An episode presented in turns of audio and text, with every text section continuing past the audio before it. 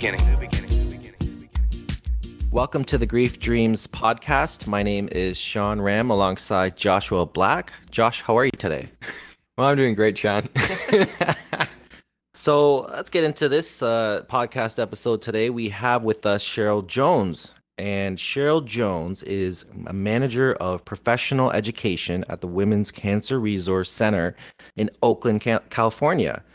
Um, so that's where she developed, manages, and teaches in their continuing education program. Also, Cheryl is the host of the radio show Good Grief, uh, a grief counselor and cancer educator. During her education as a marriage and family therapist, her first wife was diagnosed with multiple myeloma, which uh, was at the time a uniformly terminal illness with a six month to one year prognosis. In the eight plus years that followed, Cheryl engaged daily in uh, the work of preparing for, for her death. After her wife's death, Cheryl immersed herself in her own multifaceted grief, surprised by frequent moments of joy. Cheryl, welcome to the show. Thanks for having me. So you've got a, a pretty interesting resume when I'm looking at it. You know, you do a lot of different things. You know, looking back at your journey, what do you what do you think about? Well, that's an interesting thing to notice. Yes, I do a lot of different things. That that bio covers a few of them, but uh, from another angle, it's all one thing, which is that during my wife's illness, through her death, and through my grief, I came to realize that um, very difficult experiences in our lives uh, do often lead to new places.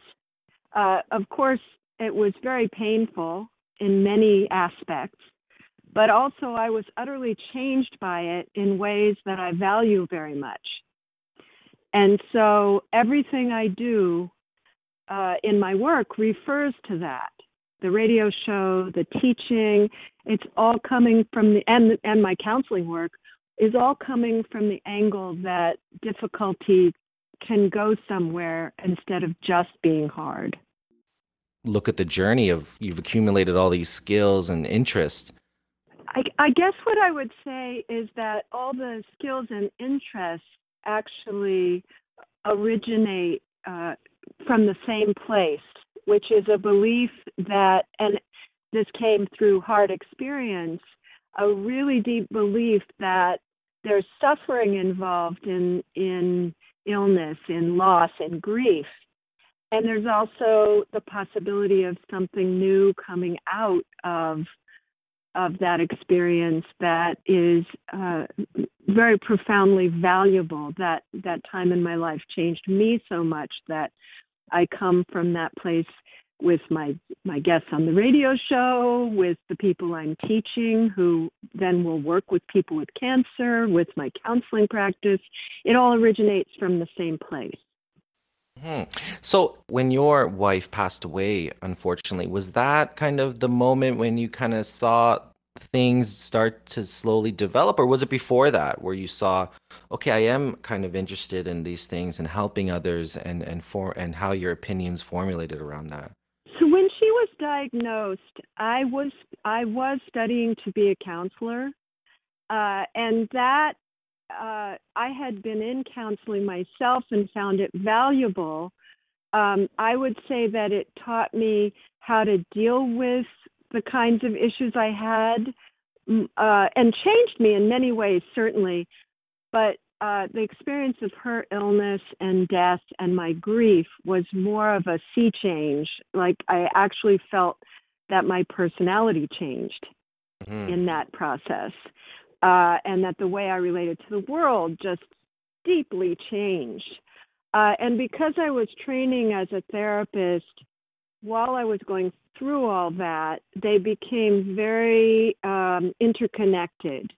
Uh, I've always, no matter what issue I've been working with with someone, I always see the loss in it and and how that's then affecting the way the person is is um, relating to the world. Even if it's not obviously a loss issue, let's say someone comes in to see me with depression, there's probably some loss in there somewhere. And if there's no loss that that kind of spurred the depression, there's probably loss related to the depression. Um, things that have been lost to the person. So that's kind of the lens through which I look at most human issues, let's say. I'm I'm a little curious as to how what your sp- perspective or even call it if you will your direction or even drive was navigating before your wife's loss or before you were going through a lot of the essentially you know recovery and trying to heal and and, and all that the, the tough times. And then what was how did it change after that? I'll i'll give you the example i often give people. When i was younger i was painfully shy. Um, many people will say that about their childhood. I i was really a loner as a kid. I maybe i'd have one friend uh, very uncomfortable in social situations. Sometimes I could, in my work, um, get a little past it, but um, the part of the reason I loved being a counselor was it was just me in a room with one or two people, right? Yeah. yeah. Now that that person would not be doing the things I'm doing now. I mm. teach, I have a radio program, I'm very social, you know. Uh, so that place in me that withdrew uh, from especially groups and and you know um, big crowds of people, yeah, utterly changed, utterly changed, and uh, that was for a few reasons, but I think mostly it was that my um, default position of kind of withdrawing from life a little bit, um, I came to value life a lot more in watching my wife uh, fight for her life. She, her diagnosis was supposed to kill her in six months to a year, and she lived almost nine years pa- past that point. And she was never well. She was ill the whole time. She was so fierce about life, and it rubbed off and also, you know, a judgment someone might have or some little problem of personality bumping into other personality, that just didn't seem very important anymore. Mm. Uh, so that would be an example, and not to mention, she was a very well loved and social person, and we had uh, a support community of, oh, at the minimum 30 people helping mm. us.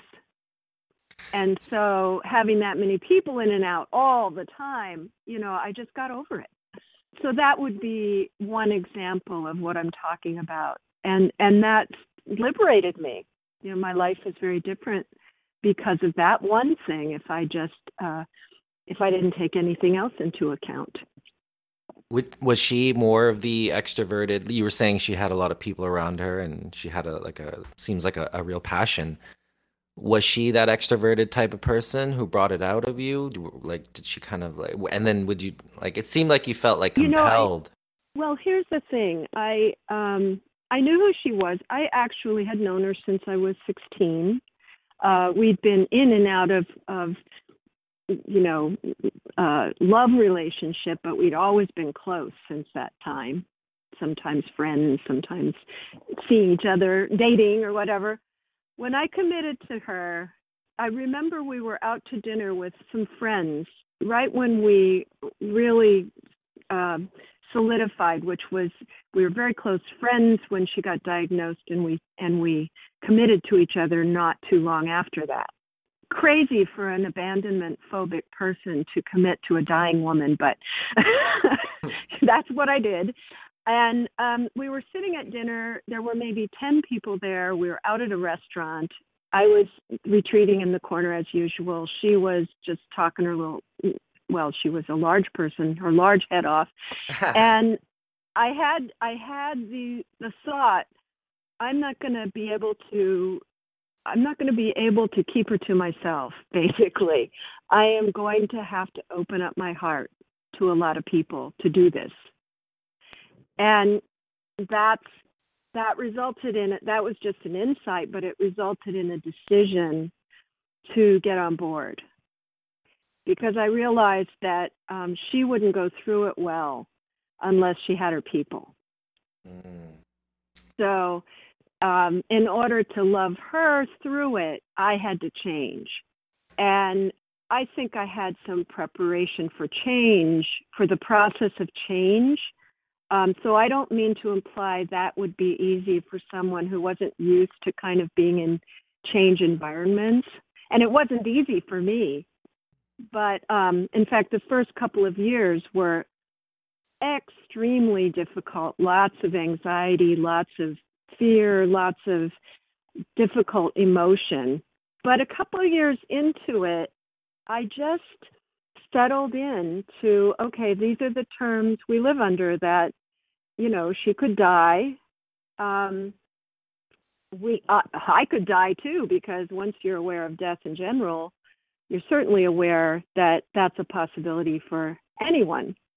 Uh, we had lots of friends die bef- before she did who were perfectly well when she was diagnosed. So we kind of accepted life on life's terms, which meant life became much more full and lively. Um, that took a lot of work. I don't want to shorthand it, but you don't have, you know, several weeks to listen to all of that. But just suffice it to say that once we faced up to what was happening and and how we felt about that, we, it was there was a lot of freedom involved in uh, going going forward from there. Wow, and so I think it's interesting about you know you having to open yourself up and be something new. Are you surprised now with where you are? Every day. but not as surprised as I would have been if someone told me right when she was diagnosed that I would be this person now. I would have been very, very, I might have been disbelieving. But I think, I think it's not shocking to me that I ended up here because when people grieve fully, and and what I mean by that is when you allow yourself to feel how you feel when you feel it, however people find to do that and walk themselves through it. In general, and this is of course the heart of my radio show, uh, there is a natural impulse to give back that comes out of that. Um, how people do it varies widely, but there is a friend of mine who I've also interviewed uh, says generosity is a natural impulse once you've integrated a loss into your being. There's an impulse outward. So, in that way, completely unsurprising. But would I ever have seen myself as a radio host? No. that that was a surprise. So, what actually got you started with the uh, hosting? Was it only after uh, your wife passed away, or was it before? Oh, much after. Um, when once once she died, um, I I kept my my lifestyle pretty open, um, not too demanding for quite a while. I I I left a lot of room for grief, I'd say, but I had yeah uh, still young children at that point, so you know I parented, I worked in my office, and I did things that supported my grief. It was my main priority. Uh, I sang, I put my hands in dirt, that, you know, all things that drew me. Some people write, some, you know, we all have our own ways. And then I just kind I went forward as this new person. Uh, I, I say that advisedly because we can't be totally new, but I would actually run into old friends who didn't recognize me uh, after she died. I mean, I think I came off differently. So I just went forward with my therapy practice and kept raising my kids, but I was doing it differently. Um, one of my clients, I took a break when she died. When I came back to work, they they kind of said, uh, "Wow, you've gotten really kick-ass." you know, I just was a lot more. Let's get let's get on with it you know, uh, did you um, a lot more. Did you um, physically change? Like, did you change anything about yourself? Like, did you change your hair or, or maybe the way you were dressing? Because that sounds really interesting to me. Like, I, that sounds like something I would do, like a renewing process. like it's very cathartic almost. Like you're like, okay, now I'm gonna be this person, and and this is me. Yeah, you know, it was more. I don't know. I can't even answer that question entirely. I think so. Uh, I look at pictures from when she was alive, and my hair was really, really curly, and it, it and afterwards it wasn't. But I didn't consciously go about changing the way I looked. But I think I did. I think something very deep changed in me for sure during that time. So years, years, years, years. Then maybe five or six years ago, I started thinking I want to take my work to a broader audience. And uh, it was just, it didn't come from my head down, it came from my gut up, which I find is very familiar with a lot of people I interview. They just suddenly have a thought in their head that is really persistent that they can't make go away. You know, kind of the opposite of an ambitious thought. How do I get my thing to happen, right? It's just this thing comes up and you have to answer it. But I tried all these ways to answer it and it nothing was happening and um I finally told some friends, I guess I'm just not an ambitious person. I just don't have the drive or something. Not long after that, I got a call out of the blue from a radio producer. He's still my producer. This was about four and a half years ago asking if I wanted to do a radio show. And I probably would have ignored it, except that I had been having that thought for like two years. So, you know, long story short, I ended up doing a show, and he had me write a little two page proposal for the show. He told me don't take more than a half hour or 45 minutes to do it. And um, the show that I do is the show that came out at that point, including the title. And uh, of the six proposed guests that I put on that original proposal, five of them have been on the show. So it was it was rather a magical thing. That sounds so cool, and it sounds kind of like reminds me of how I operate and also kind of like how Joshua operates. For sure. I mean, we work together, so hopefully operates like that. But we're not forcing things and we strive to kind of have things happen naturally. Uh, sometimes there's a cloud and a fog, and you kind of have to, you know, in your heart why you do it. You know, we know why we do this podcast. We try to, you know, share this information and this knowledge and education and to just uh, extend the conversation about grief and loss. So we know that, and and we're firm in that. But we're still, we, you know, the way we approach it is we still kind of navigate through the business side of it and the ambitious side of it in a little bit of kind of like, well, we'll see how it kind of figures out and how it plays into what we want. But that, that's to me, that sounds like you do a similar thing, or you you you've done in the past a similar thing. You have a wish list, you have certain things, and you try to manifest towards that. Um, so that that that sounds incredible. Right. And, and, yeah. if if it hadn't happened that I'd interviewed, you know, five out of the six, that would have been okay. But it was really awesome that I did end up doing that because it was such an, a brainstorm, right? And what he said to me at the time was I asked him because even though I'm pretty intuitively based, my brain still likes to know stuff. So I, I asked him, why half an hour or 45 minutes? And he said, because if you spend longer you're going to start trying to tell trying to revise the message so you it's more of what you think I want. So he was really looking for my true Ah. So yeah, he wanted a raw. Yeah, like a raw version, how you feel, throw it in there, let's see the magic happen.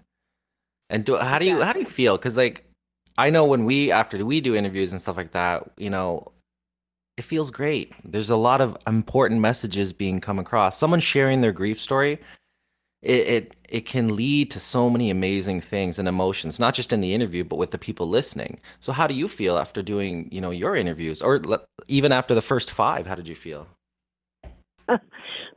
I I uniformly love that hour of the week. For one thing, realizing that I'm part of the community of people who know beyond a shadow of a doubt that something can come out of all the pain we have in our lives is deeply, deeply inspiring. That, in fact, you know, when I first started, I can't even remember which friend, but a friend of mine said, God, how will you keep finding guests? and I didn't think it would be a problem.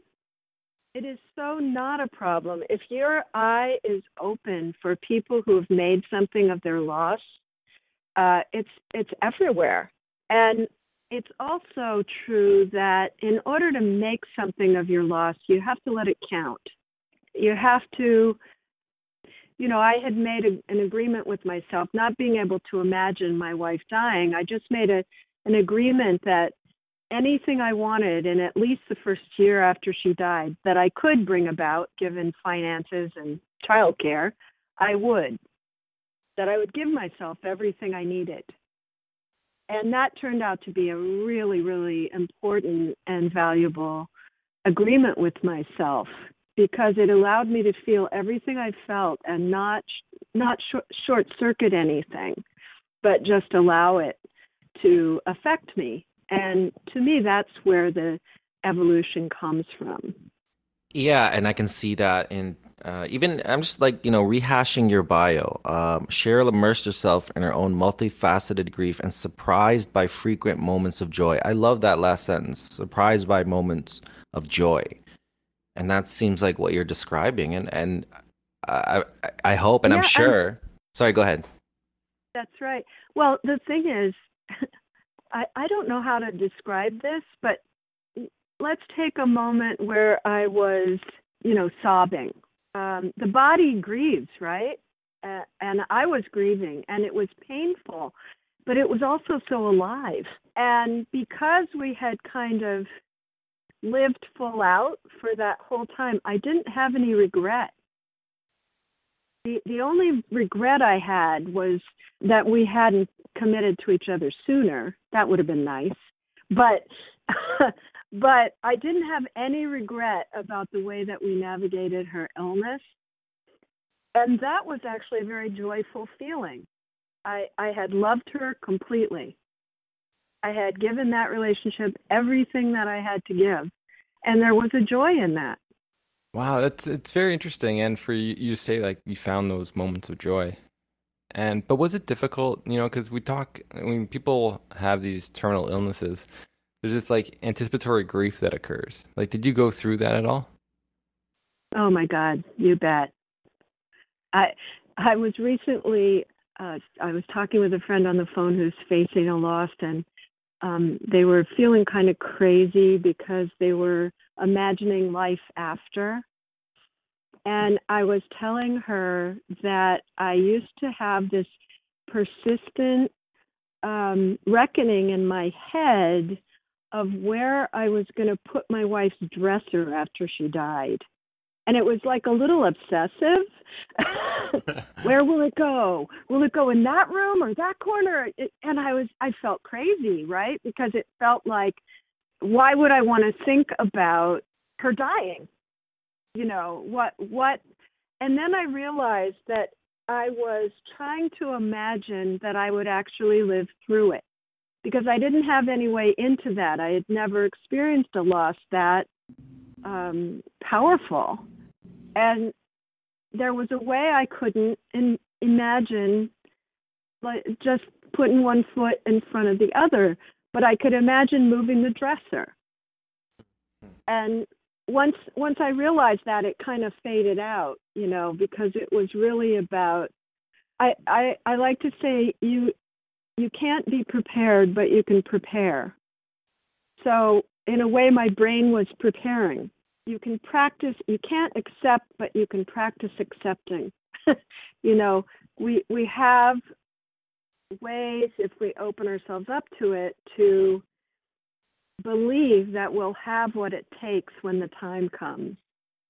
And uh, there are many things that supported that. I, I, need to mention that we worked a lot with Stephen and Andrea Levine. Um, I always need to mention him because uh, if you know his work, he worked a lot, and they worked a lot with illness and death. And he wrote uh, Healing into Life and Death and several other books. They helped a bunch.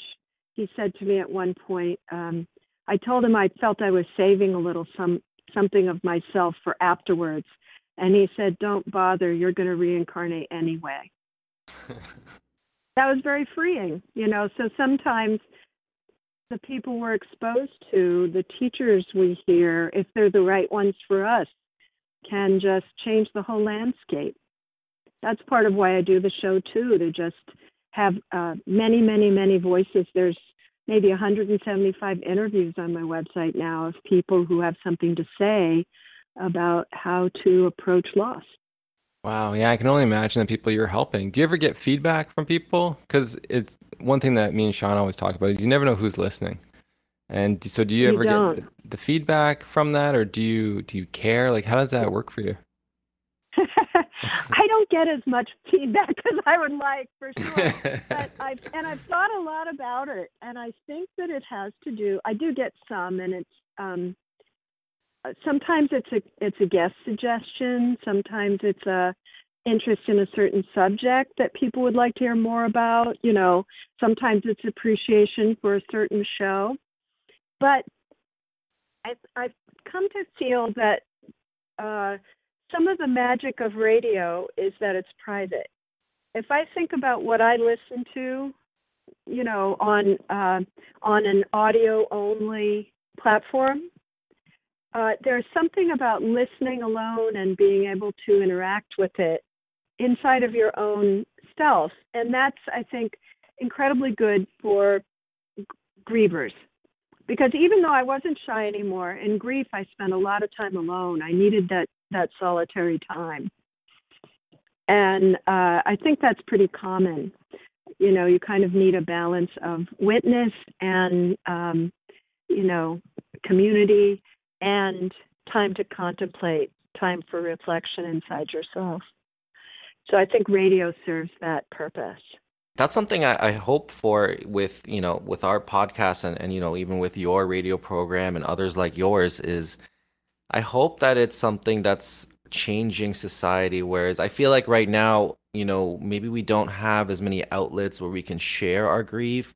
And it's weird. You're navigating like cultural norms and stuff like that. Like, uh, there was a, a guest on a couple weeks, I think, and the guest was talking about how you know her when she returned to work after her husband passed away, her boss just kind of looked at, sorry, her son. I'm murdering the story. I'm doing a very injustice. Let me start over. So we had a guest on last week who was talking about her son had passed away, and when she returned to work, her boss just kind of gave her like the the stare, like he was so uncomfortable and wasn't really ready to mm. engage with her.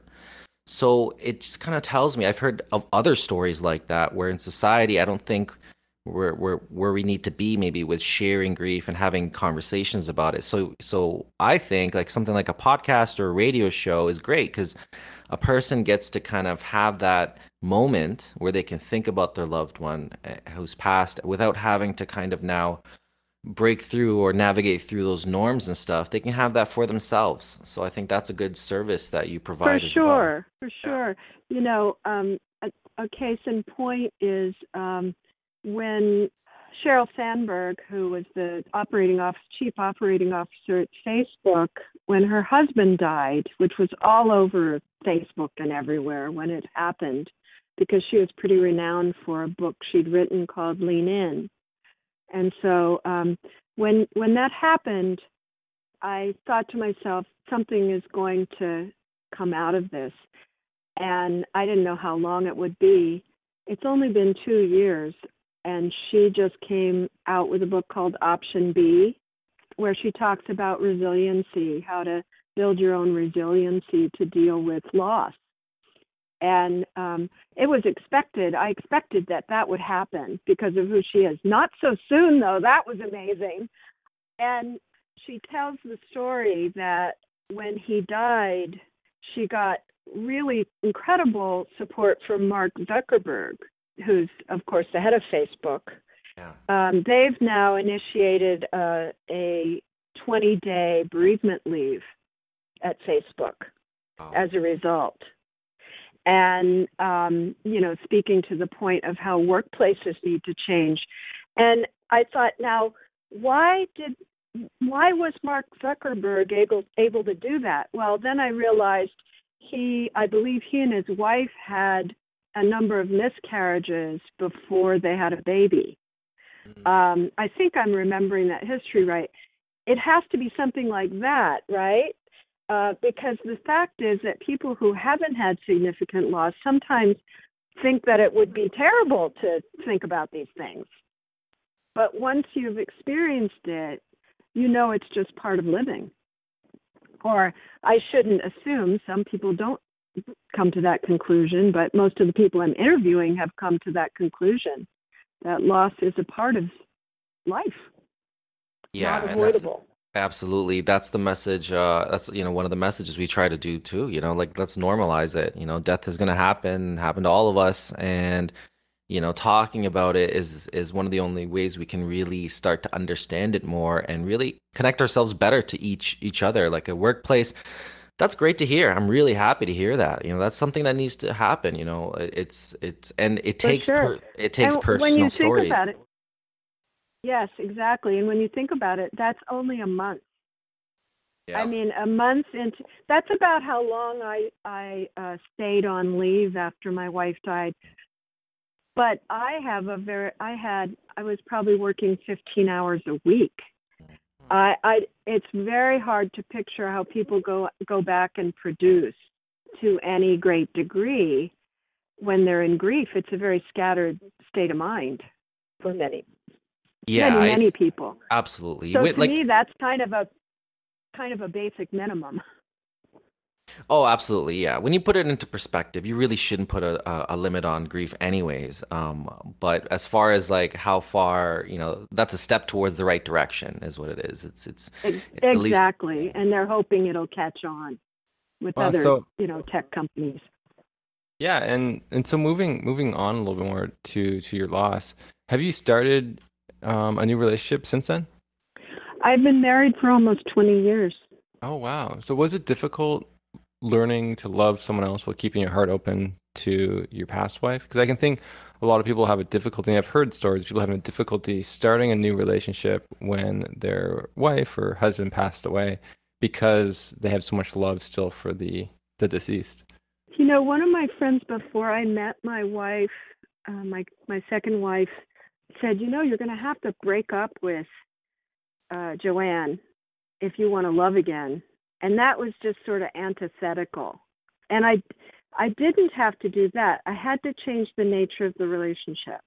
But that by the time i she'd been dead about a year and a half when i met when i met deb. And the nature of that relationship had become very very different. And i you know the words are a little hard to come by but i guess a little bit more of a spiritual relationship certainly not a physical relationship. And she had given me a lot of permission. In fact, she had kind of admonished me to love again. You know, like don't waste don't waste the lesson was the way she said it to me.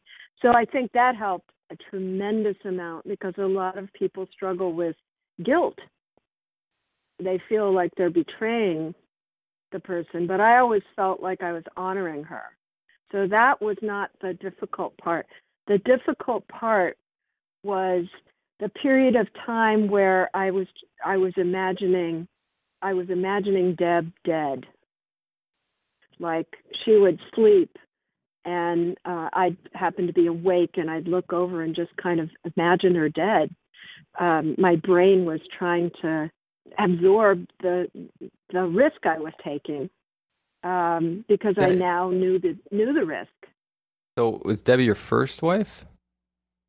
No, Deb was my second okay. wife. Okay, okay, okay. My first wife was Joanne. So when I loved again, I knew the risk I was taking. I get it. And and that uh, affected me for a while, for sure. It it didn't make me not want to do it, but it was it was weighty. Yeah, you it know. wasn't it wasn't any easier. The thought, right? Like the especially if you you've gone through it and now to meet someone new and to start a new relationship and to have all these um you know new things and, and adjustments and and great you know love enter into something and then now you have a thought come in like well this will fade this will pass as well and that's that's a tough that's a tough thing But I have to say that the biggest fear, the, the fear bigger than loss, was missing it, was holding back and not having the life I could have. Uh, because to me, the terms were always, you know, when you love someone, one of you is going to die unless you're both in a car accident at the same time. You know, one of you will grieve the other one. And what I found for me was much harder to accept was regret over not leaving my heart open. i'm glad you you through the course of and it's it, it's what makes you right? Like you know it didn't it that didn't happen over a short period of time. That helped that happened over over the course of your life where you've kind of gained that insight and obviously meeting joanne your first wife and having that experience and opening up your heart having her obviously convey a message to you that she's not you know she wouldn't feel bad or or is encouraging you to kind of seek love again that's a big thing and you know i'm sure there's a lot of people out there who are afraid to do that who are afraid to kind of meet someone else or, or to have another relationship so i think that's a that's a very important message and takeaway Sure. And I, you know, I don't want to imply that's right for everybody.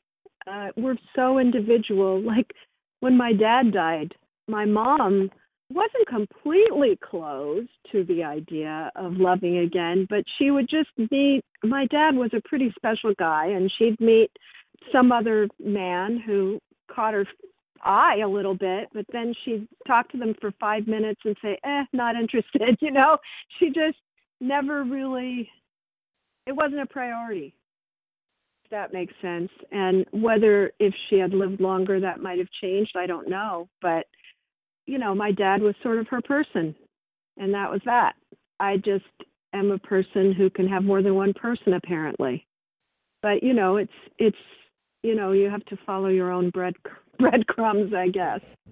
Yeah, no, that's very true. And everyone has their own journey to go on. But it's about keeping your heart open and whatever that means. Sometimes people keep their heart open and they won't find anyone new. They have no desire.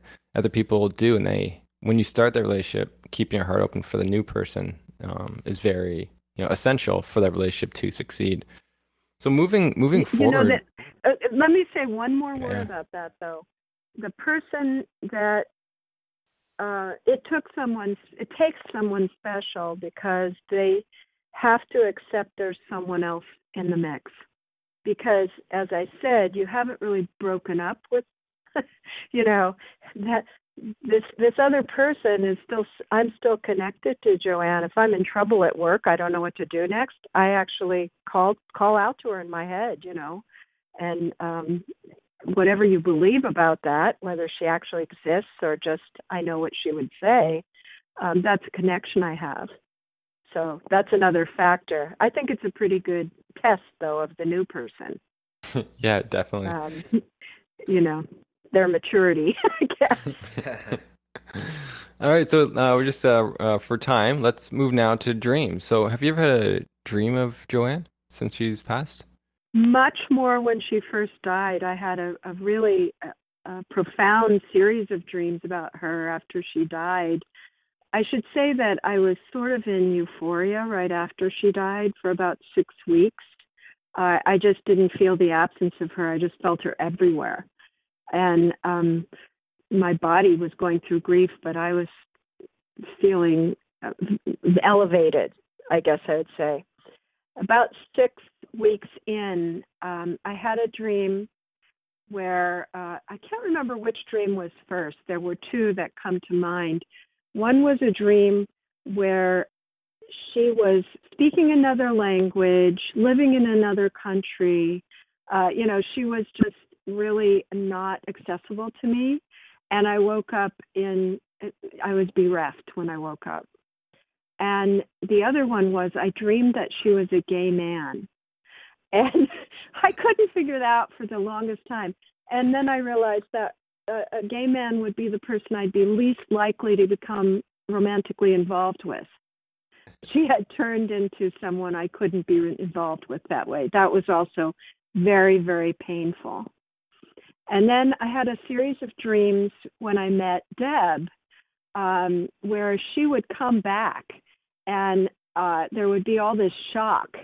And, you know, at first it was just, I was so happy to see her. And then I'd go, oops, what now? You know, and as the dream, as the series uh, uh, unfolded, um, I would see her and and just feel panicked.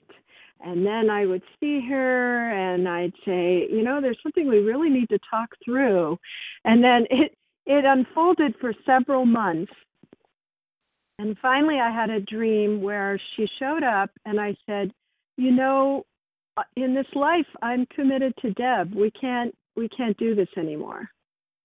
And that was the last dream I had.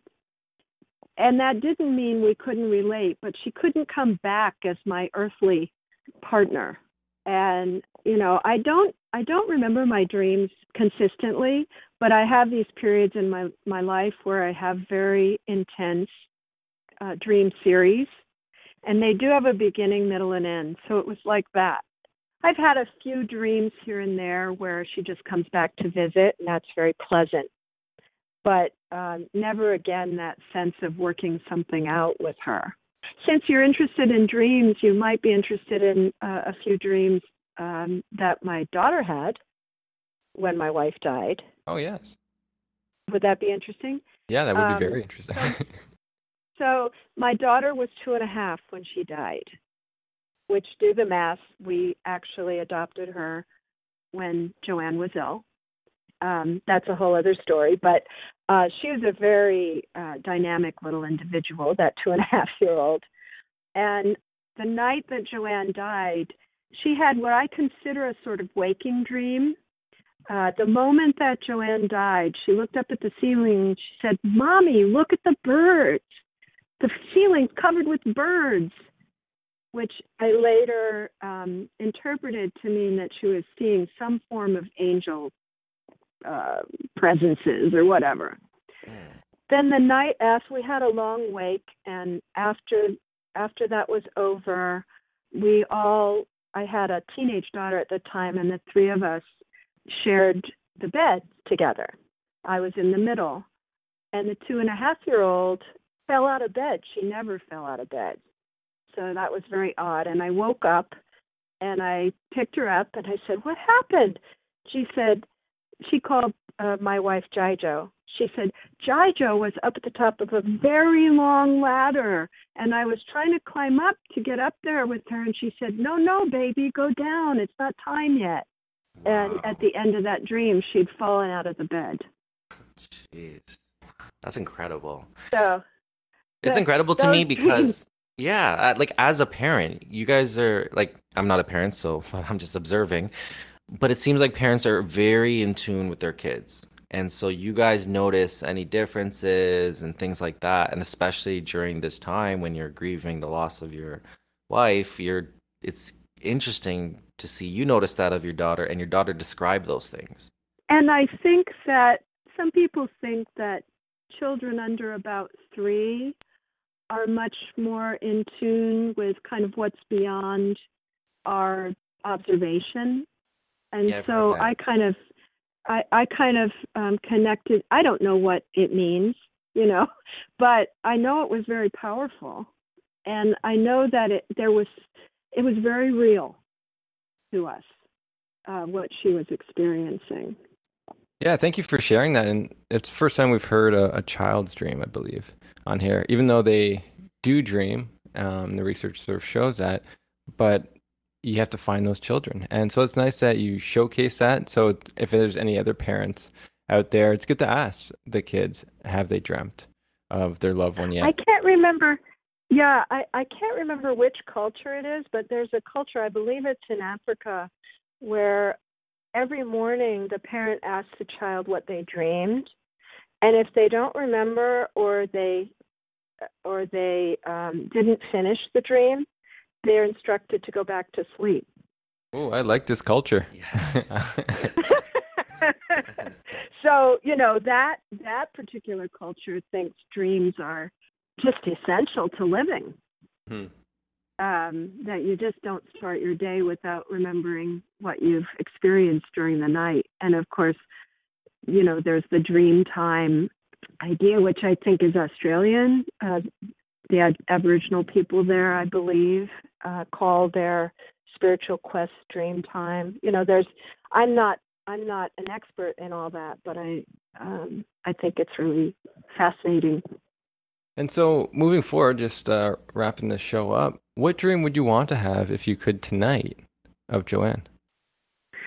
You know, I'm in a gospel choir, and and there's uh, a beautiful spiritual that we sing, and um, it's it's it's called uh, "Lord, Hear My Prayer," and the last line is um, just to just basically just to see you and to hear you say "Well done." It's it's between uh, an earthly person and and God, you know, as it were. But I think I'd want just to see the way that she used to smile at me in a way that said, You're okay, don't worry. Everything's all right. That would be a pleasure. Yeah, that's a comforting image. And, you know, I hope you have that. I hope you have that for sure. Um, it's just hearing about your loss and hearing about your relationship with uh, Joanne. It just sounds sounds like you obviously you've you've journeyed through it you know you've learned so much from it and you know like you said there are moments of joy now that you can kind of get out of that and extract and that sounds lovely actually that like that hearing like gospel choir and, and having that inspiration from that to kind of have your own little uh, dream that hopefully you can manifest tonight with uh, joanne your own moment. Yeah i think that the final thing i would say is when i started the radio show which was maybe 16, 17 years after she died, I realized after just a few weeks that mostly what I was experiencing around her was gratitude. Mm. And so that that exists as a potential that we just feel grateful we were able to have a piece of life with someone. Yeah, it's just and it seems like that those are the important things about life is is length, you know, long time, short time, I don't know if that's relevant, but the moments you've you've shared with someone and, and the love that you guys share together and how open uh, the hearts are, I think that's that's the key right there. For me, it is. I agree completely. Well, Cheryl, it's been a real pleasure. Um, is it, can you um, give us your handles where people can listen to your show and maybe uh, drop you a line sure. if they want to? Absolutely. Um, so I'll give you my website first because there's a contact page on there. It's weatheringgrief.com, which is W E A T H E R I N G, weathering like weathering a storm, grief, G R I E F, and that's all lowercase, run together, dot com. And then to find the show, the easiest way is just to put in your search bar good grief, comma, Voice America. And Voice America is one word, also run together. And uh, I will pop right up, Cheryl Jones. So that's the easiest way to, to find me. But people can also find the show on my website. There's a page that that um, that leads to it. Excellent. Yeah, I think that's fairly easy for people to do. Just go into your search engine, go into Google, um, and type in "Good Grief," uh, Voice America and they can find you and listen to your program and, and you're doing amazing work and we're just happy to have you on and to share this experience with because you're like another member of our community who's doing kind of the same thing that we're trying to do and you know the more voices the better right? And good luck with what you're doing too. I would appreciate I, it i agree. More voices the better. Absolutely. We all have our own ways and that's that's fantastic Thank you so much. Um, so please check out our Platform at griefdreams.ca for more information on the topic. If you do have Facebook, you can join the Grief Dreams Facebook group. Um, you can check us out on Instagram and Twitter at Grief Dreams. And you can find the podcast on iTunes, Podbean, Stitcher, uh, and many other podcasting platforms. And if you're interested in being a guest on our po- podcast, please email us your story and what you would like to share at griefdreamspodcast at gmail.com. So, with love and gratitude from us to you.